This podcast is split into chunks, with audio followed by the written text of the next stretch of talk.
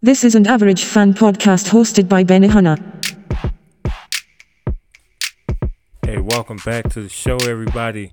Average Fan Podcast, your boy Benny Hanna. Hey, we had a lot of college football action going on in week zero. We're to get into some games that was nationally televised for those who couldn't watch some of the other ones and even some breakdowns to some of the some of the other games being played. Um man, we're gonna get into some NFL quarterbacks. Season's coming up. Last week of the preseason, y'all.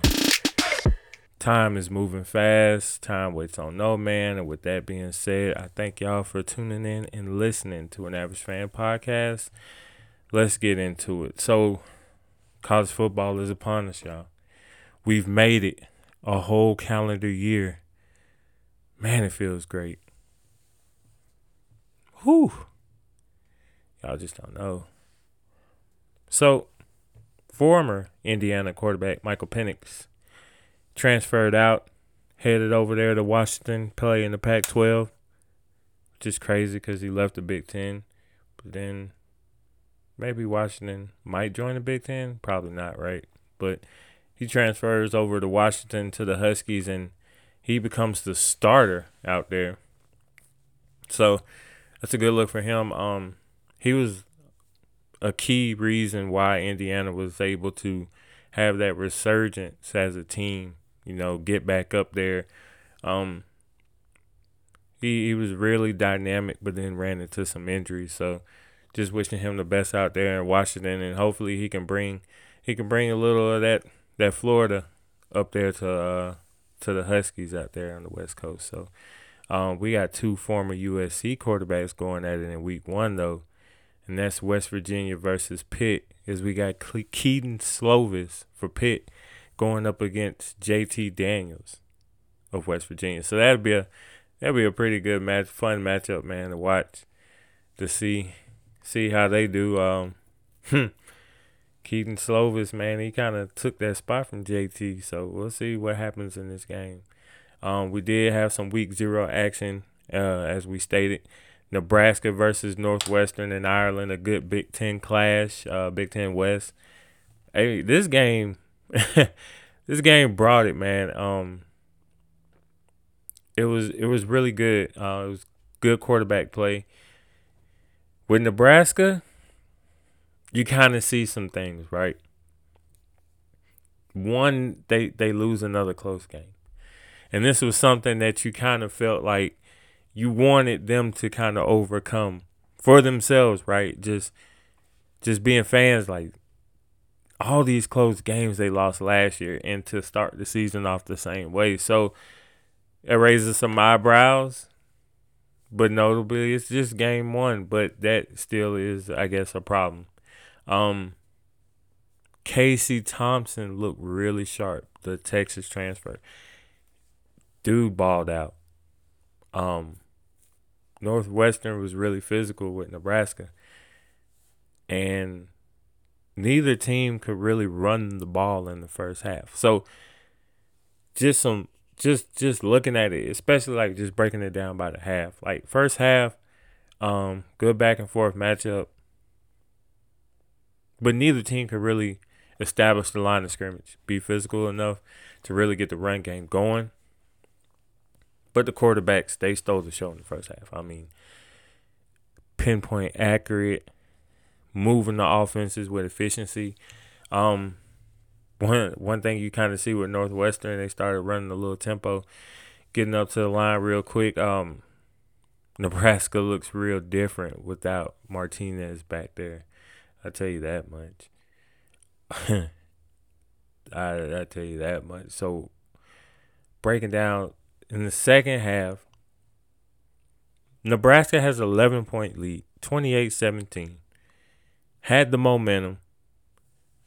After scoring a touchdown, they decided to kick an onside kick in which Northwestern recovered. And they lost that onside kick and they lost the momentum for the rest of the game. They kind of their wheels just spun in the mud after that. Um,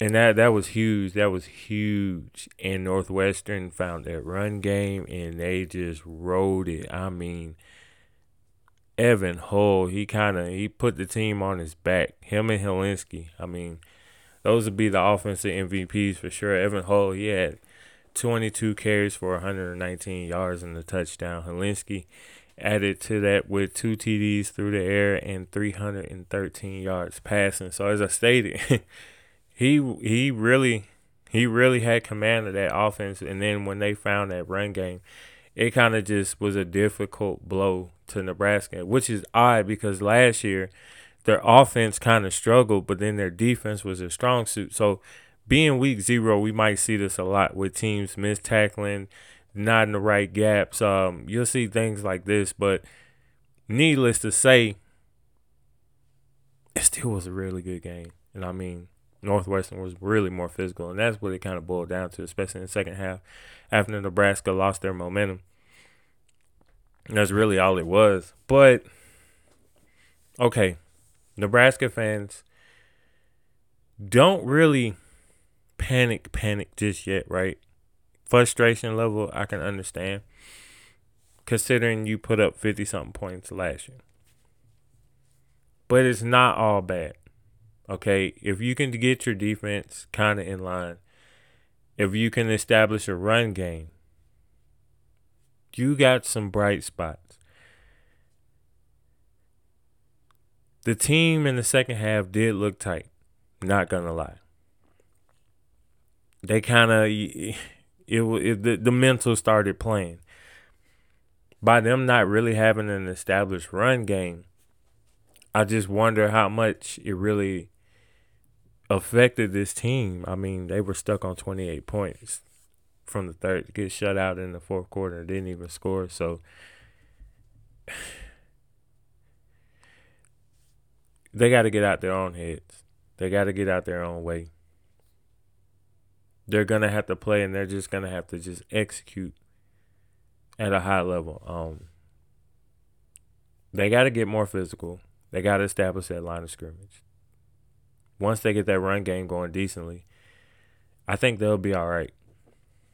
Their running back Grant did have 101 yards rushing and two touchdowns, but needless to say, it never felt like their run game could really complement what Casey Thompson was doing through the air. Mark Whipple, man, running that offense that he had out there in Pitt. Nebraska gets some things right. They're going to be dangerous because they're sneaky good. And I just feel like if things don't change and this trend continues, Scott Frost might not make it through the rest of the season. But the loss really wasn't about Nebraska, uh, Nebraska really. The, the loss was really about what Northwestern did to secure that victory. Just being more physical, um, just, just dominating.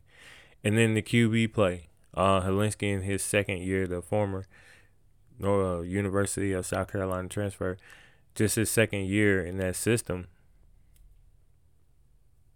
So Northwestern can do some things. Um, long as they can keep that run game going and they don't turn the ball over.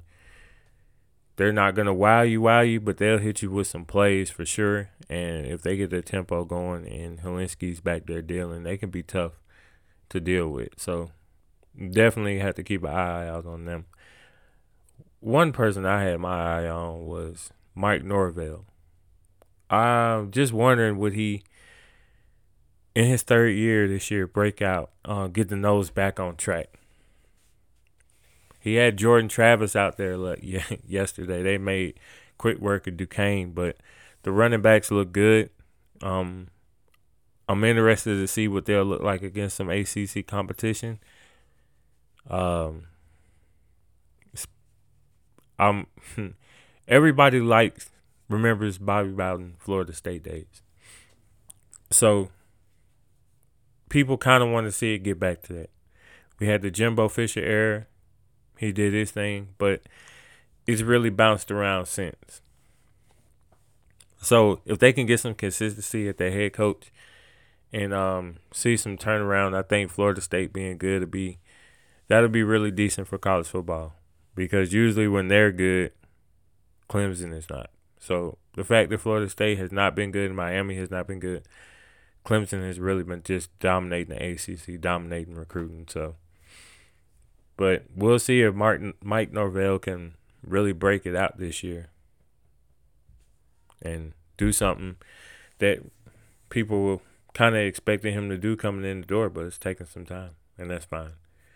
Speaking of taking some time, switching to the NFL, Matt Rhule didn't waste no time in naming Baker Mayfield his starter, and then after that, his backup quarterback Sam Darnold is going to miss the first month and a half of the season with a sprained ankle. So, with Baker being named the starter, what what does this mean in Carolina? What are we what are we looking at? Um, did they really have anything to choose from though?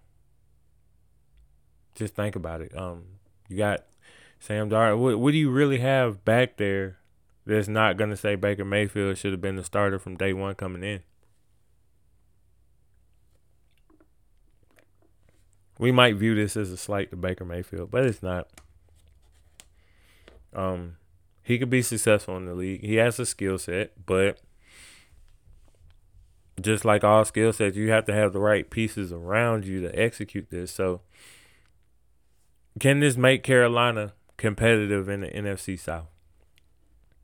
Just looking at some teams, when you talk about NFC South, you're talking about Tampa Bay, Tampa Bay, Tom Brady, them boys, the Saints. Uh, what do they look like now with Jameis Winston back this year? They were looking good before he got hurt. Taysom Hill to move to the Titans. So this would be a very competitive division. We didn't name the Falcons, but they probably a couple years off from being real competitive again. But we'll see what Mariota can do. So based off of it, they Carolina would have to have the third best quarterback room in that division. So what intangibles can they can can we rely on from Baker? We know he'll compete. We know he'll give it his all, but can he lead this team to a wild card spot this year? Does he have the trust and the buy-in of the other players? You know, if they stand behind him, they'll go far. But if they don't, So definitely keep an eye out on the Carolina Panthers. As we move on, Steelers have their quarterback, Mitch Trubisky. But the interesting thing is, guess who's QB two? Kenny Pickett, the rookie. Mason Rudolph was the guy last year when Ben was hurt, was Ben was out. And here it is. He's the third quarterback on the depth chart. Ouch. The real question is how long before we see Kenny Pickett full time? What's the over under on Trubisky? Four games, four and a half games? Because what's his ceiling in this offense and how good can he be in this offense? And will Pittsburgh mainly rely on the run game and the defense to really carry them to what they would hope to be an AFC North title. So when we look at it, Trubisky really struggled in Chicago. Was that really a lot of him? No, because we know that system was so bad that they just got rid of it last year and they got a new system in place, new head coach in place. So not only was Nagy really affecting what Trubisky's growth could have been, but he was also doing the same thing to Justin Fields. So, needless to say, Trubisky might develop better in Pittsburgh. And he might make it tough for Kenny to get in. But I just feel like Kenny Pickett is going to get in. I feel like if something might not go right for Pittsburgh, Meaning, if something goes wrong with Trubisky and how he plays, we'll see Kenny Pickett. So that was definitely interesting that he's QB two and not even QB three over somebody who you who you been had in your system. Doesn't say a lot for Mason Rudolph, but it says a heck of a lot for Kenny. So definitely keep an eye out on that. Seahawks named Geno Smith their starter. So they went with experience. Geno's been proven in the league, professional. You don't really hear anything out of him. Um, good backup to have. Now he's in the starting role, so shout out to him because he been had the talent. Drew Lock. He's younger, but he them inconsistencies, right? That maturity. Them inconsistencies. You gotta and I say the inconsistencies are like immaturity only because you got to be purposeful in what you're doing in your routine to even try to fix or address your mistakes. So Lock has talent, but then Lock deals with the inconsistencies. If he can hone in and do something different, like final preseason game, you go 13 to 24, 174, 171 yards. Not bad, right? But then you got one touchdown and three interceptions. So it's like right after Geno gets named QB1, you go out here and you kind of stink it up. But he has some talent. But he's to have to prove it. He's really to have to go out there and earn it. So this NFL season coming up really fast on us can't wait. Next week we got some bangers coming up. Y'all, we got some bangers college football wise coming up.